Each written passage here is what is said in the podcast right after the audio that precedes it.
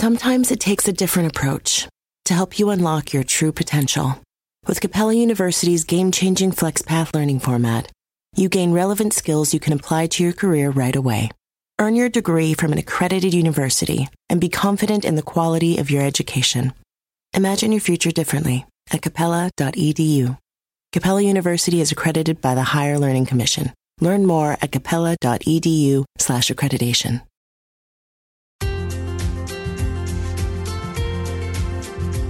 Welcome back. It's another episode of The Savvy Psychologist, and I'm your host, Dr. Ellen Hendriksen. Every week, I'll help you meet life's challenges with evidence based research, a sympathetic ear, and zero judgment. So, there are dozens of risk factors for depression, but how and what we think makes up one of the biggest pieces of the pie. And in our psychological backpack, we all carry around beliefs that shape how we move through our days. They may be about the world, with positive beliefs like people are generally trustworthy, or not so positive ones like life isn't fair. We also carry around beliefs about the future, so again, they may be good, like things usually work out for me, or not so much, like things will never get better. But besides beliefs about the world and the future, the heaviest weight in our backpack is beliefs about ourselves. And when it comes to setting the stage for depression, a 2009 study in the journal Cognitive Therapy and Research found there are two biggies that are particularly devious. So here are the terrible two, plus how to empty that backpack and refill it with beliefs that not only are more accurate, but fit you and your life a whole lot better. So, depressive belief number one is everyone has to like me. And there are many variations on the theme of everyone has to like me. Call it the 31 flavors of people pleasing. So perhaps your version is something more along the lines of my worth depends on how others see me, or what other people think about me is really important. Whatever way we slice it, this belief sets us up for trouble. Why? Well, the trouble with this belief is that it puts our happiness in the hands of others, and we can't control how others react, think, or whether or not they'll judge us. So, how to challenge this? Well, the antidote to dependency isn't to forge onward alone. Heck, even the Lone Ranger had Tonto. Isolation also raises the risk for depression. Plus, it's just no fun. So, what is the solution? Well, it's something called cognitive restructuring. Cognitive restructuring is a process in which we shine a bright light on a belief that's getting in our way, ask, is this really true? And then come up with a new, more accurate belief. Now, notice I didn't say happier belief. Our goal isn't to slap a happy band aid on our old unhealthy thought. Instead, the goal is to rework our belief so it rings clear and true and allows us to move forward. So, how to restructure everyone has to like me?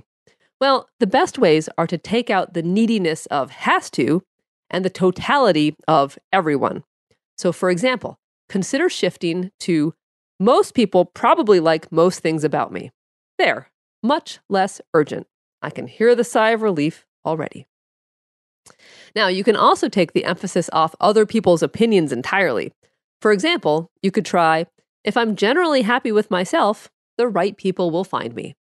We all crave love and approval. That's part of being human. But unconditional love and approval from everyone isn't necessary or even possible.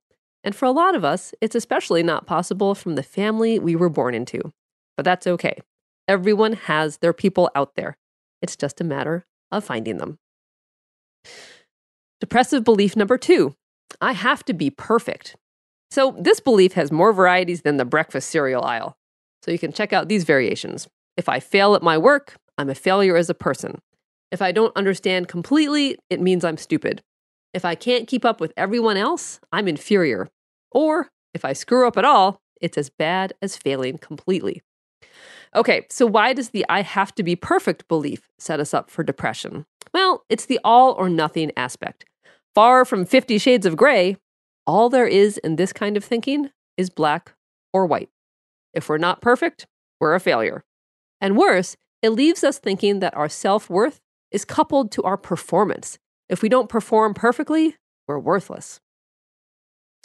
Okay, so how to challenge this one? Well, the antidote to perfectionism isn't to adopt mediocre standards. Instead, keep your standards high but achievable and allow for some flexibility. And of course, enter cognitive restructuring. So again, the goal isn't to make the belief more positive, it's to make it more accurate. So, how to restructure I have to be perfect? Well, one way is to make it about the process, not the outcome. So, for instance, you could say, I work hard and make a good effort, or I live in accordance with my values. Another way is to reject the idea of perfection altogether.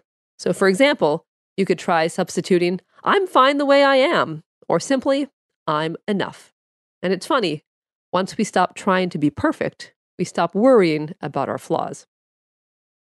So, one last thing like unwelcome weeds in a garden, these two big dysfunctional beliefs may have spread throughout your psyche, so it's important to know they won't disappear right away.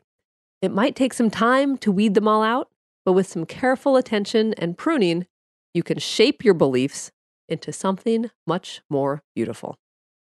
So, if you haven't heard, The Savvy Psychologist is now on Spotify, so you can head over there and check it out. If The Savvy Psychologist has been helpful to you, please head over to Facebook and like the show. Never miss an episode when you subscribe on iTunes or Stitcher, and have the show notes delivered right to your inbox by signing up for the newsletter at quickanddirtytips.com slash newsletters. As always, thank you so much for listening. You could listen to any show, but you picked this one, and I am truly grateful for that. I'm Dr. Ellen Hendriksen, and transcripts for this and every other episode, more than just the last 25, are always available by going to quickanddirtytips.com and checking out the Savvy Psychologist channel. And of course, the Savvy Psychologist is strictly for informational purposes and doesn't substitute for mental health care from a licensed professional. Thank you again. I'll see you next week for a happier, healthier mind.